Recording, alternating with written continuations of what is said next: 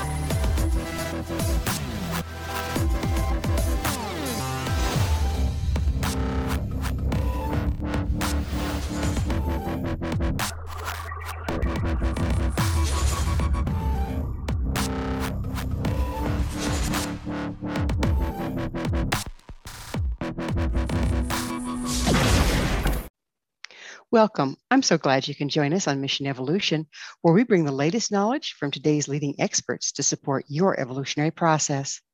I'm your host, Gwilda Wiyaka. This hour we'll explore healing, the healing field and spiritual evolution. Healing and spiritual evolution are intimately connected. Evolution requires not only personal healing, but ancestral healing, as many of our blocks are contained in our very DNA. Yet, physical healing is only a small part of the necessary corrections required to embrace our potential. Our energetic makeup is every bit, if not more important, in the larger scheme of things. To address this, we need energy healing.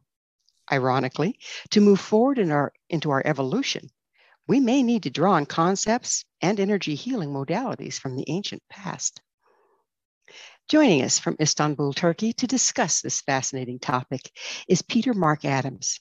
Peter is a professional author that's been fascinated by ancient civilizations, earth mysteries, magic, mythology, and shamanism for over 50 years. He specializes in energy healing using a range of techniques. His latest book is The Power of Healing Field Energy Medicine, PSI Abilities, and Ancestral Healing. His website petermarkadams.com. Peter, thanks for joining us on Mission Evolution. Hi there, Gwilda. Thank you very much for inviting me on. Well, it's, it's, it's a wonderful thing. And here you are clear in Turkey and I'm in Colorado and um, we're going to bring this stuff together in a good way, I think. So start out with, Peter, uh, your bio didn't say, what is your educational background? My educational background is formal philosophy, that's to say, uh, analytic philosophy. Three years of formal logic, mathematical logic, philosophy of science, the theory of meaning, and um, of course, epistemology, the theory of knowledge. So it's very hardcore, hard edged Anglo American philosophy. So, how did you get from there to being interested in energy healing? That's a, that's a huge jump, isn't it? Um, I I think one incident was more formative for me than almost any number of books. And that was when I first uh, experienced fam- family constellation therapy. I went along as an observer and uh, got pulled into the most extraordinary world. And it, it certainly opened my eyes for the first time to the full dimensions of the healing experience and how it, how it seems to operate on so many different planes of existence. Well, now you're trained in quite a few different modalities. Would you mind letting us know what those are? Yeah, primarily um, variations of breath work, rebirthing breath work, integrative uh, breath work, um, vivation. Um, aside from those, I've been practicing Usui Reiki for last, I don't know, 25 years or so and uh, graduated from there to good old EFT, the emotional freedom techniques that are nearly universal now, I would guess. Are these um, modern techniques actually rooted in ancient forms?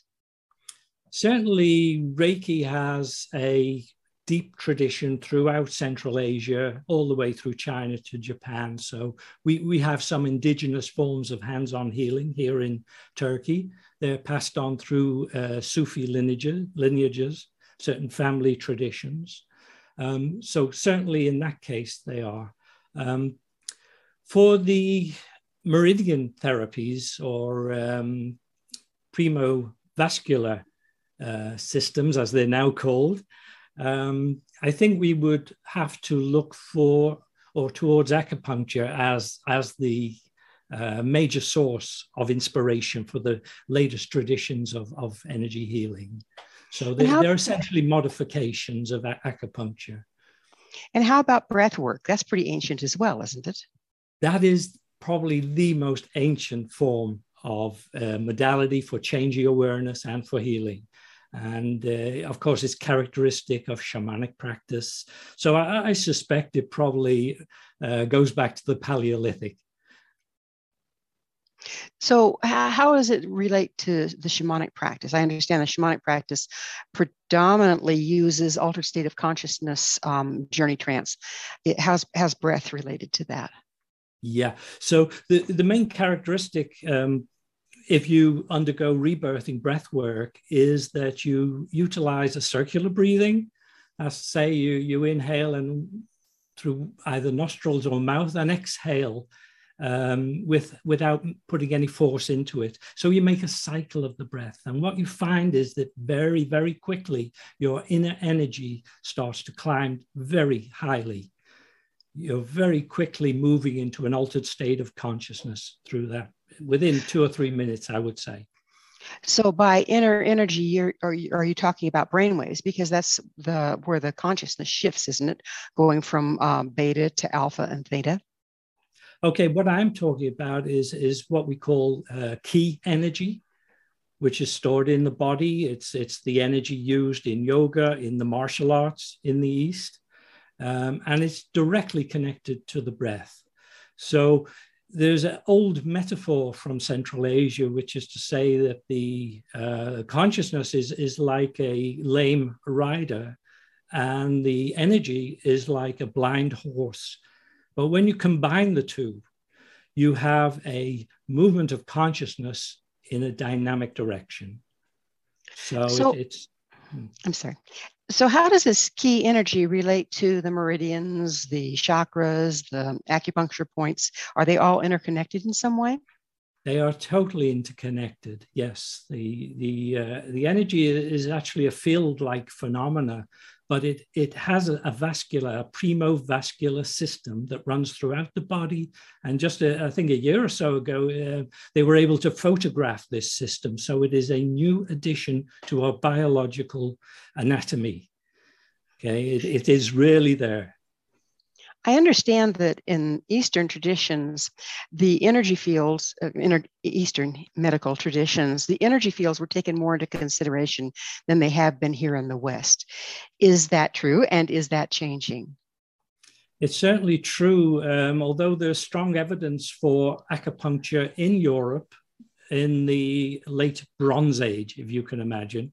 They found a uh, a desiccated corpse in the Alps when the snow uh, retreated, and the body is dated to the Bronze Age, and it has a pattern of tattoos on it, which directly correspond with the acupuncture, modern acupuncture points that would need to be treated for the physical conditions that body was uh, exhibiting. And that, that's, that shows that there was a system, not a, full system of acupuncture, fully compatible with that in the East, in Europe at that early date. That's pretty fascinating, isn't it? We've lost track of, of um, or if we ever had, how widespread these modalities used to be. What do you see as the value as bringing them back? I think that uh, there are limits on pharmacology, namely the, the byproducts, um, the problems with addiction, and the fact that the body is naturally a healing organism. It is what it does itself. So that we need to look for uh, obstructions or blockages to that healing process. And very often we end up treating symptoms in the West and not the root causes. And in our practice, certainly over the last 25 years, the root causes that we have seen for much physical illness has been largely emotional. Why do you suppose that is, Peter? I think it's just the stress of modern living, to be, to, you know, to put it frankly.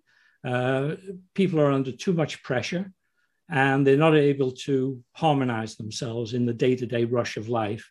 We're, we're inundated with communication and, and uh, travel, work hours, uh, deadlines. It, it, it's fairly unique, I think, in the human experience. Uh, probably in the last hundred years at the most in our 35,000 year history that humans have been subjected to these kind of stresses. And we have been discovering that, that stress is hugely detrimental to the physical body. Um, and in the Eastern way of viewing, is that because it creates blockages that inter- interferes with this flow? Yeah, I think in the West we would say it generates cortisol, you know, the stress response. Um, but the power of the Eastern view is that it looks underneath the biochemical reactions to the underlying nature of the body, which is, is a bio um, electromagnetic organism. And so we're able now to start measuring the electromagnetic fields of the different parts of the body. And we've even developed uh, main, mainstream medicine. Um, I'm thinking of pulsed electromagnetic frequency therapy, which uh, plays back the key frequencies to the organs of the body and facilitates their healing. So we have a model now in the West in main, mainstream uh, medicine, which corresponds very much to what they what they have been doing in the East. So if we can consciously as individuals start to reset ourselves, will this counteract the stress we're looking at? Yeah, I think I think when you say reset, it's it, it's often a question of um, lifestyle, and, and that includes exercise and diet as primary components of that. Um, and, and, that's certainly where everyone should be starting if they're thinking of a recovery process. And well, we're going to we're going to have to look at recovery processes and how to reset and the things that we need to consider on the other side of a commercial break. Peter and I will return shortly, so don't you go away. This is Mission Evolution. For more information or to peruse our past archived episodes, visit www.missionevolution.org.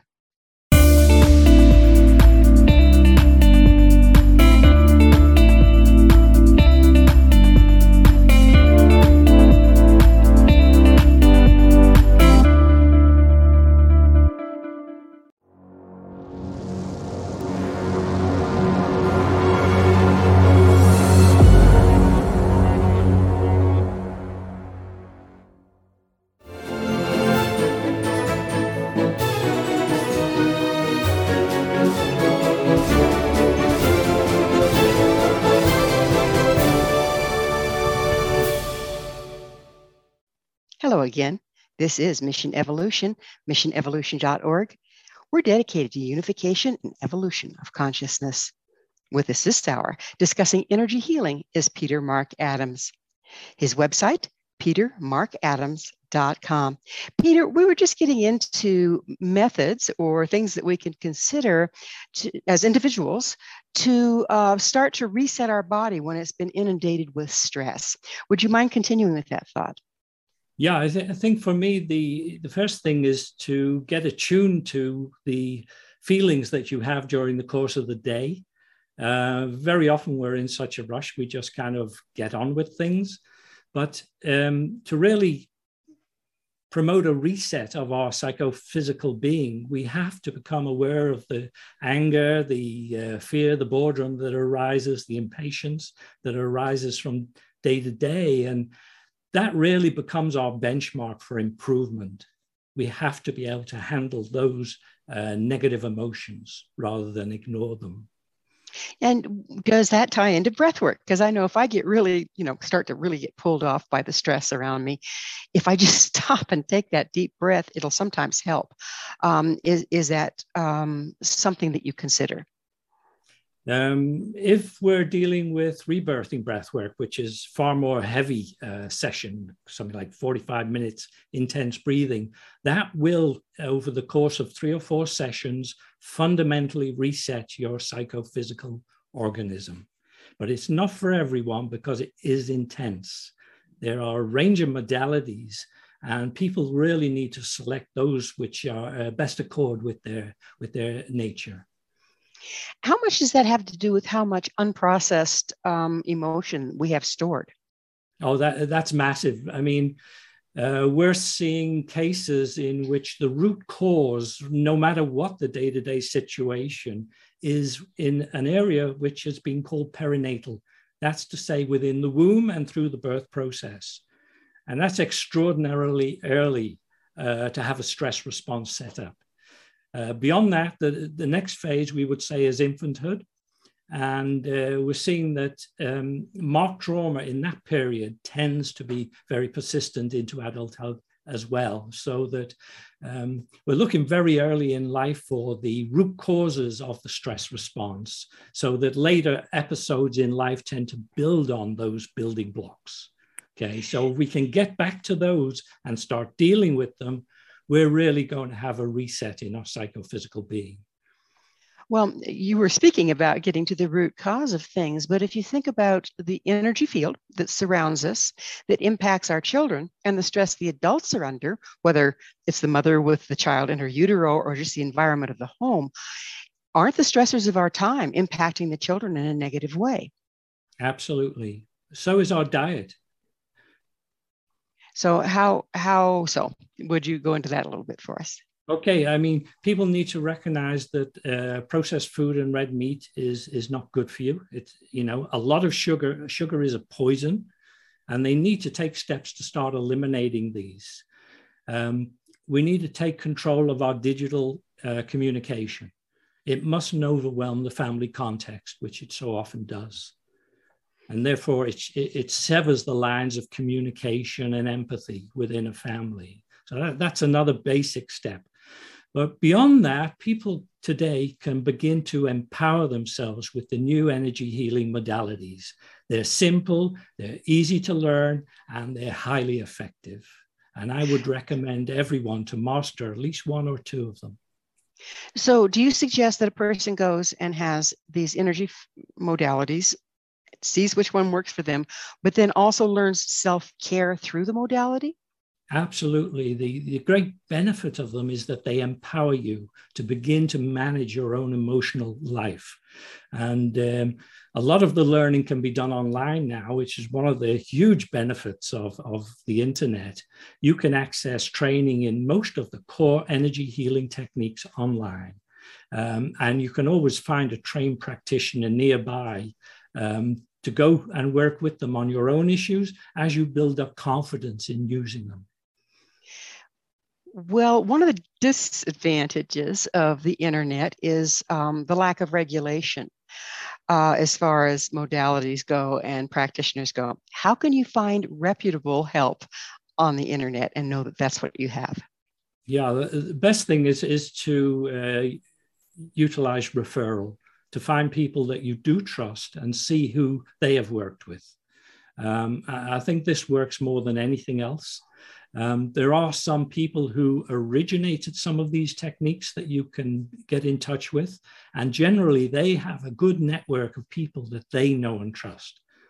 So you do need to take these steps if you're going to seriously engage with the techniques sometimes people can become overwhelmed. I mean, if you're sitting in front of a computer screen learning the technique and all of a sudden find yourself in trouble. And then again, we have the pandemic to where you can't necessarily always visit one on one with a practitioner. What steps should a person take at that point? Okay, I always say that we need to um, approach all our inner development um, gently. So you, you need to be aware of how you're responding. You shouldn't be looking to make radical change the first couple of times you attempt these things.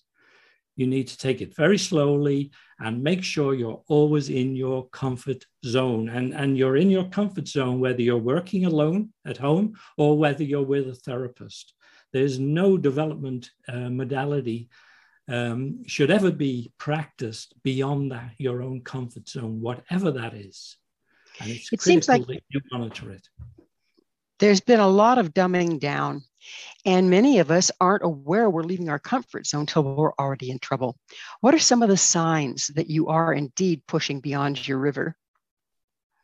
Just that you start feeling uh, overwhelming emotions coming up. None of these techniques should be practiced uh, so that you're having overwhelming feelings. Um, you shouldn't start, for instance, to breathe heavily.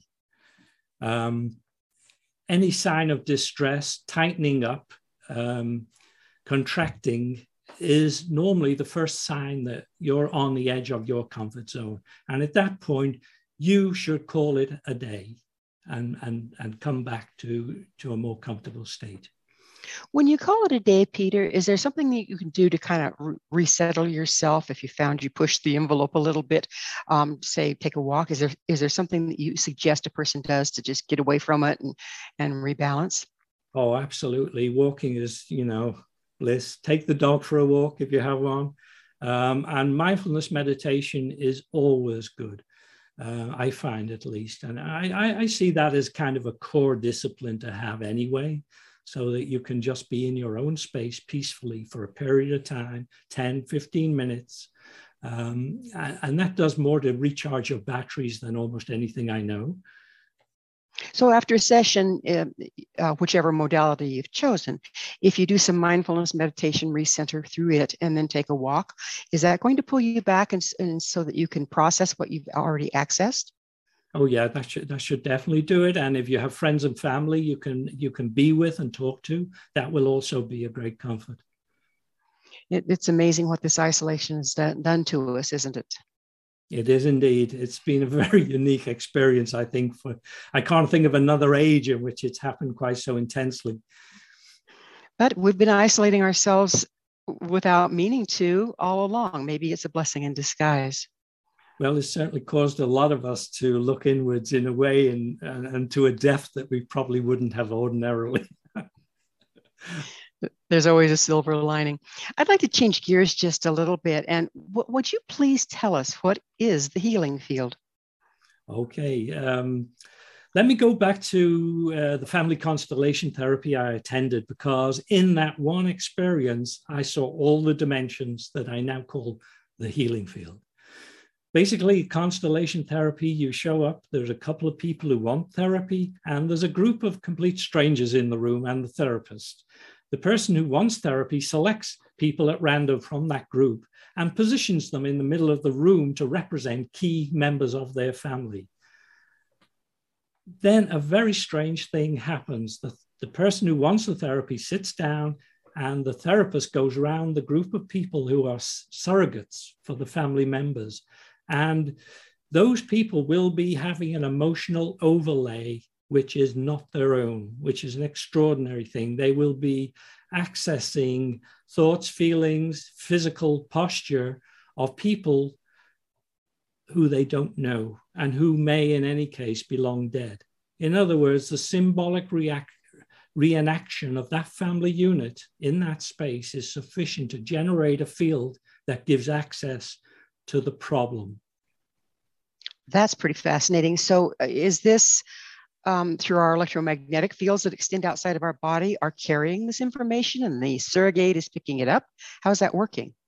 So, th- this takes us to the question of what is consciousness, which is perhaps one of the most profound questions uh, at large today. We're at a very interesting juncture uh, in time in history right now because there's there's like seven major movements converging on a view of consciousness which is quite radically different from one we've lived with for the last two to three hundred years. Um, many of us would be familiar with integral theory, for instance, from Sri Aurobindo right through to Ken Wilber. Um, they they coined the concept of the supermind of consciousness as, as, as a universal force. Well, Peter, um, we're going to need to pick up on consciousness on the other side of a break. Peter and I will return to our discussion shortly. It's just getting interesting, so you stay right there. This is Mission Evolution. For more information or to find past archived episodes, visit www.missionevolution.org.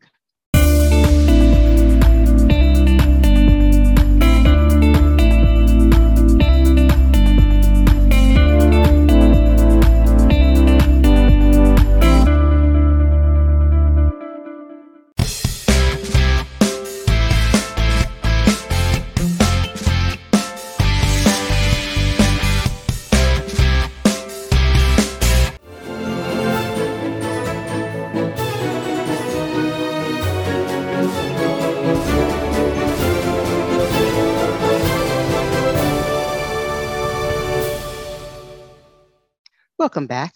This is Mission Evolution, missionevolution.org. Our guest this hour is Peter Mark Adams. We're speaking about the healing field. His website, petermarkadams.com.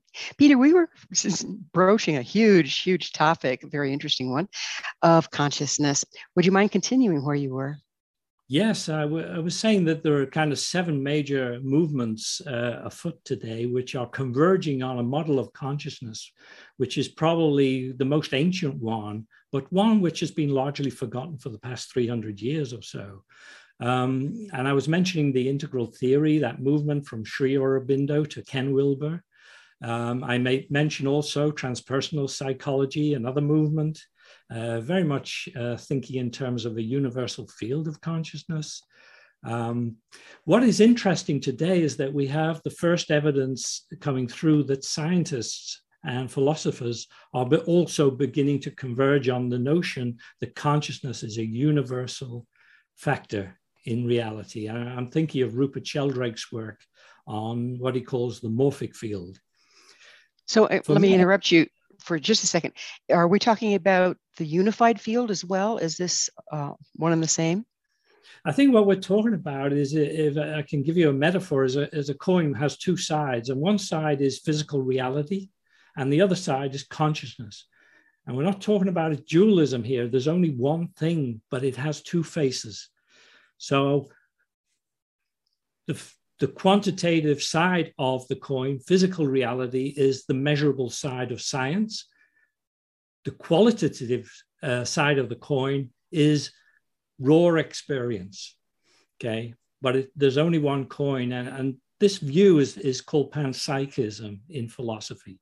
And it's now coming for the first time in, as I say, 300 years or so, to dominate discourse about consciousness. It means we're talking about a universal field of consciousness, totally interwoven with physical reality.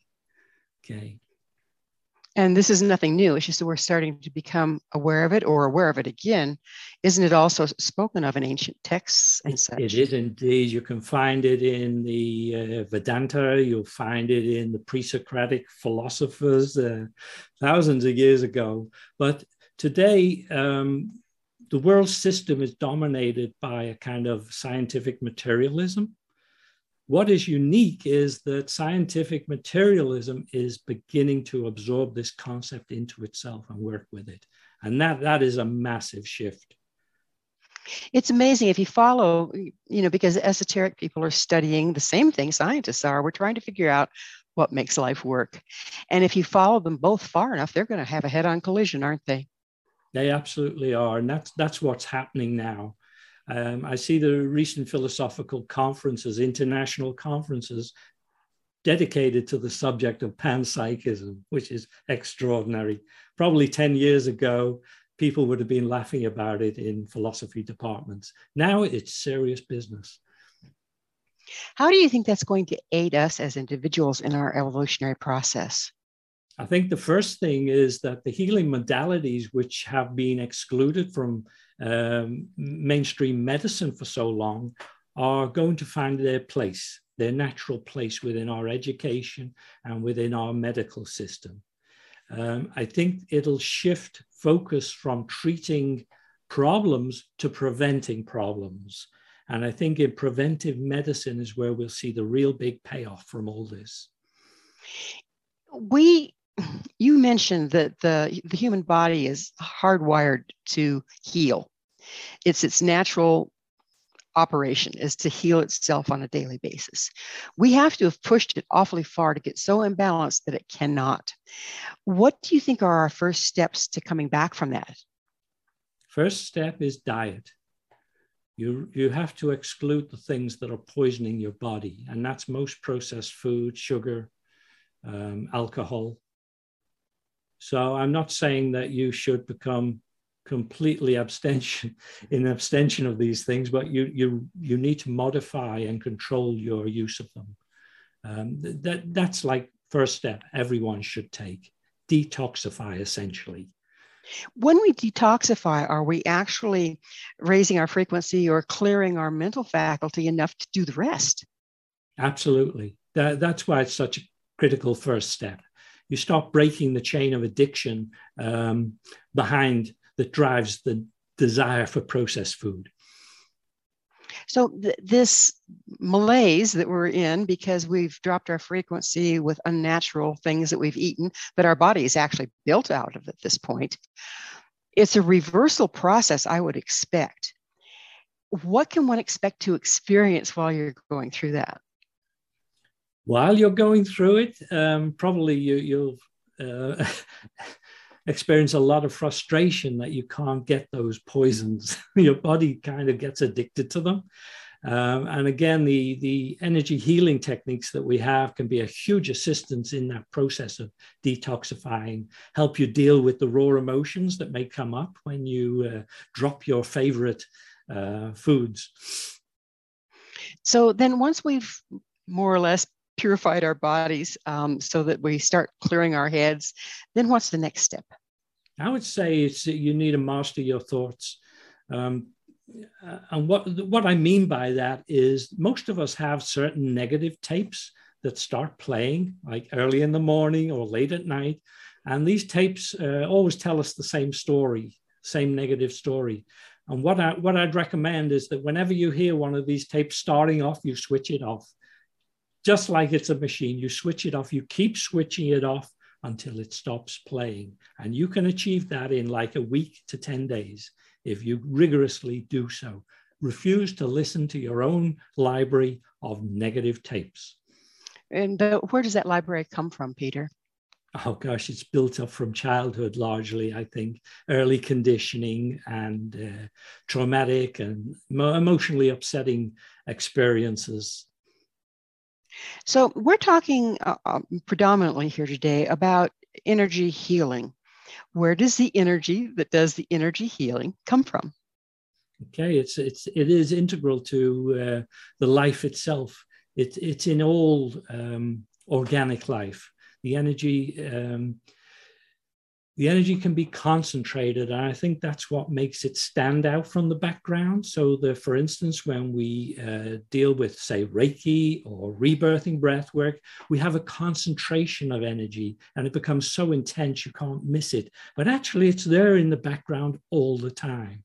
It's not like you're creating it. You're simply concentrating it for healing so, so how do we accurately wield this energy? So, a, a practitioner would be wielding the energy on behalf of someone else, offering it. I, I take it. How do you do? You, is there some clearing you have to do within yourself before you can accurately uh, wield the energy for someone else? most of the techniques are well defined wielders so that as long as you uh, keep uh, within the protocol there's no danger um, so I, I, don't actually see a problem in that in that respect. All of us are at some stage of, of inner cleansing and purification and development. We shouldn't let that uh, become an obstacle to learning, practicing, and even delivering these, these healing modalities to others, or indeed to your, your pets, family, and, and, and other animals. Is there a kind of a natural checks and balances with this energy? In other words, you can't access more than you can responsibly wield based on how clear you are? I think that's certainly true of Reiki. That's been my experience this last quarter century with it. Um, it's it, it's never overwhelming. Uh, rebirthing breathwork is a different kettle of fish because, of course, you're you're forcing your own breathing rhythm, so that can quickly get out of hand Uh, and you need to be aware of that if you're going to do it. Uh, you should never practice alone, for instance. Okay, so Reiki is okay. Uh, rebirthing breathwork should be facilitated.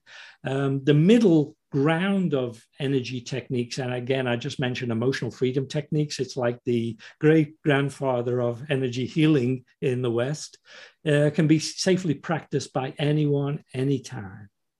I, I don't know of any downside to that technique whatsoever. How long has that one been around? I mean, we've already ascertained that most of these have drawn on ancient traditions to, to be formed in the modern format that we find them. How long has that particular one been around? Well, I think it was developed by Gary Craig in the 80s. That's that's the best man. He, he developed it from a, a technique that wasn't being experimented with previously. Uh, certainly by the 80s, he was practicing that pretty fascinating. And what nationality was he? He was. Oh, he's American. Yeah. Okay. Interesting. In California, I think Gary Craig, an incredible figure.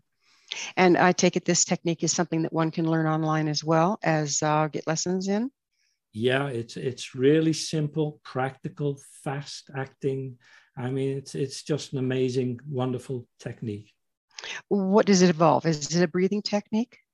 No, it's it's simply that you you have a um, disturbing emotion, or pain, uh, physical pain if necessary, and you just tap on the meridian heads, uh, which is the um, points at which the meridians, the major meridians in the body, start. And you just tap on them as you focus on that emotion, and that kinetic action is sufficient to dislodge the emotion. The the energy body resets and it's gone. oh so this this is uh, and we're just about out of time in this segment but you, what you're talking about some people call tapping yes? Yeah absolutely. Pretty fascinating. Well we do need to take that break. Peter and i will be back shortly to continue our discussion. So don't go away. This is mission evolution. For more information or to find archived episodes visit www.missionevolution.org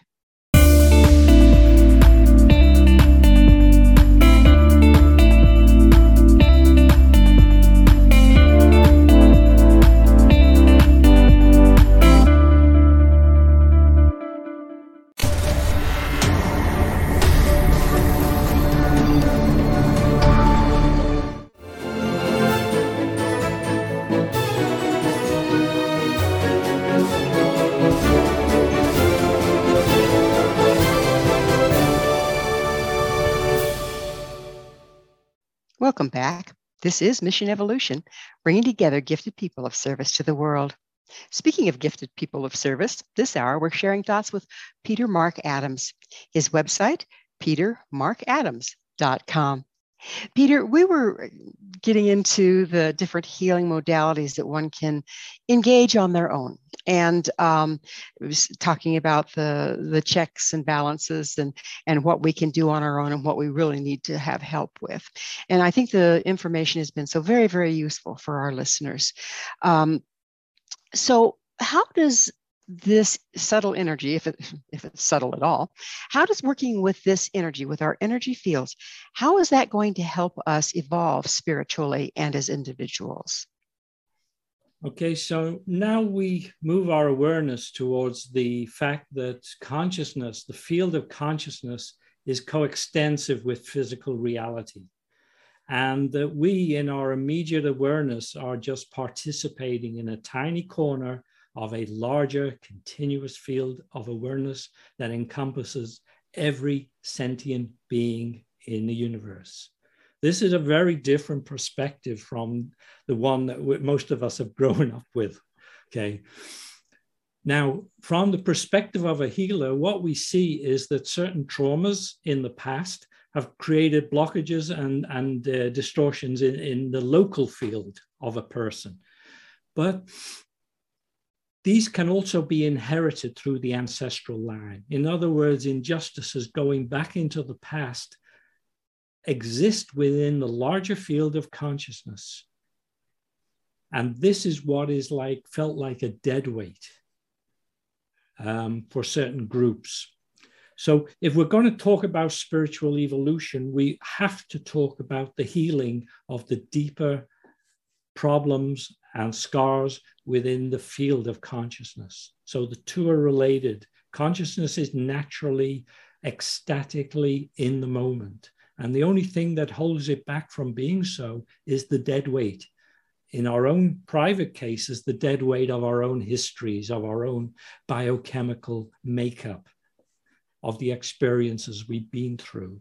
So this is true for, for all sentient beings. So as we start to cleanse and purify our own consciousness, which is the bit that we can do, and as we help others to do the same, we are in the process of raising the vibrationary level of the field in general. And this is, in, in my view, the essence of what spiritual evolution is about, because it allows the emergence of higher orders of ethical being.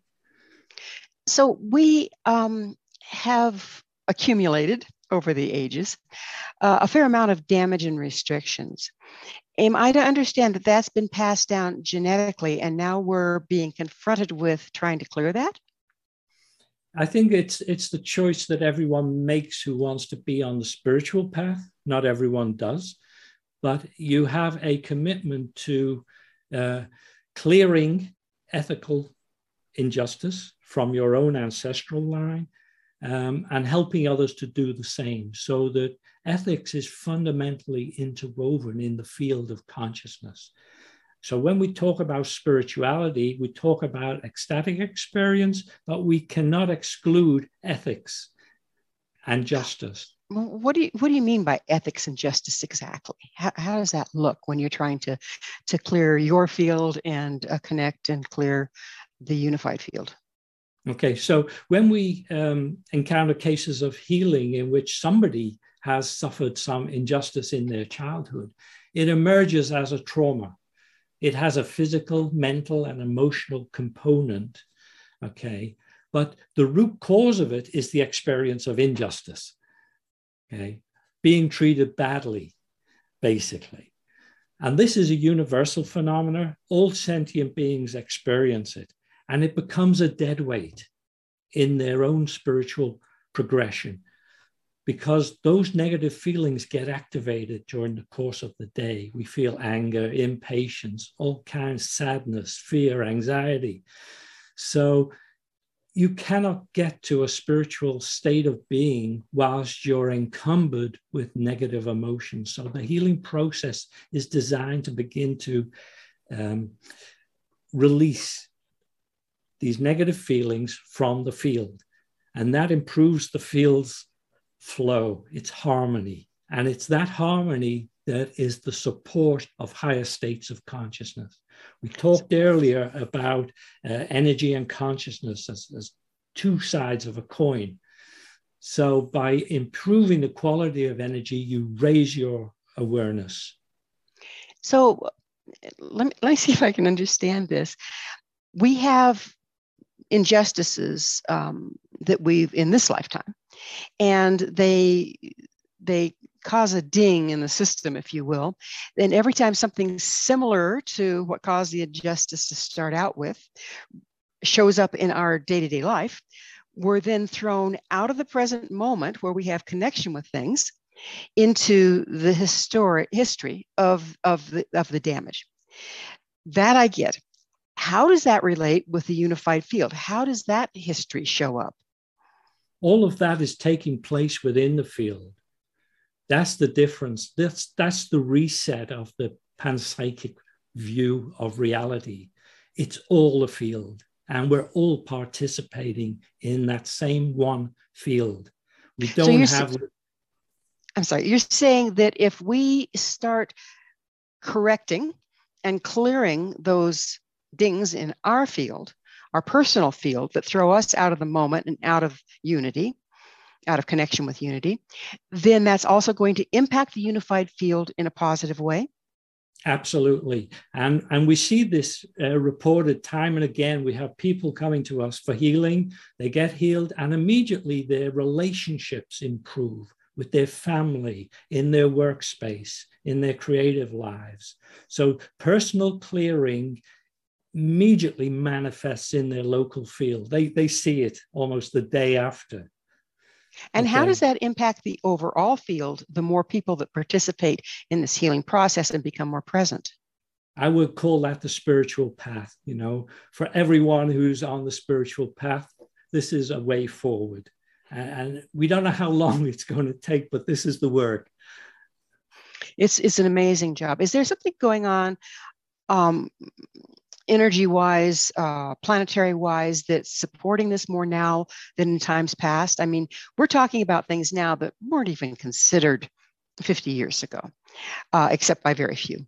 Is there something going on that's supporting this at this time? Okay, so if we are accepting the view that the total universe is woven together, uh, all sentient life is within one field of consciousness, then we have to acknowledge perhaps that within that field of consciousness, there's many different grades or levels of order of being. And, and this is going to be difficult for a lot of people, but in fact, uh, it's been a belief, part of the human belief system since the Paleolithic, that we are accompanied through life by higher order beings. Okay, so th- that has got very much out of favor uh, in modernity. It, it, is retained in certain traditions like the higher yoga tantra, certainly in shamanism. Um, there's a lot of traditions around it retain this respect for assistance from other dimensions or other orders of being. And I, I, believe that, for instance, with the Usui Reiki, we are directly connected to a source of energy, which is not my energy when I give healing. I simply channel it. Okay. Isn't so it that lovely? Isn't it lovely to recognize that we're really not alone in this and there is assist out there? Yeah. In fact, I, I, I can give you a, a, a very simple uh, anecdote about this, if you like, Gwilda. I went we're- to see, Hmm. If it's short, because we're about to run out of time. okay, I went to see um, an American uh, teacher, uh, and he, he works with a group of beings called the Hathors, he says. And the strange thing is that as he sings, his voice opens up into the most beautiful frequencies. And there on the stage, I saw like six or seven columns of light, three, four meters tall. Um, I think I was fairly unique in seeing them. Um, and after this, this performance was over, somebody asked him in the audience, what do these beings look like? And he said, oh, when they manifest, he said, they manifest as tall columns of light. Isn't that amazing? Just amazing. Peter, we are just about out of time. Could you please tell us what is your mission? Okay, it, it, it's it, it's spiritual uh, growth. That that's that's the whole thing. It's not nothing else. Day to day healing, helping others, and spiritual growth. That's a worthy mission, and I'm really glad you're on the planet doing it. And we can find your book on your website, yes? Absolutely. Okay, wonderful. Well, I would recommend that book. I have read it, and it's, it's a lovely book, as is your work, sir. Thank you so much, Will. It's been a pleasure. It's been a real pleasure having you on the show. Hopefully, we can do it again sometime. You take care of Turkey now, you hear? Yes, I will. Somebody needs to, right? Unfortunately, we are out of time. Peter, again, thank you so much for coming on. Our guest this hour has been Peter Mark Adams. He's the author of Power of the Healing Field, Energy Medicine, PSI Abilities, and Ancestral Healing. Peter is a professional author that also specializes in energy healing. His website, petermarkadams.com. This has been Mission Evolution with Gwilda Wiyaka. For more information or to access past episodes, visit www.missionevolution.org. Please join us next time as this mission continues, bringing information, resources, and support to a rapidly evolving world.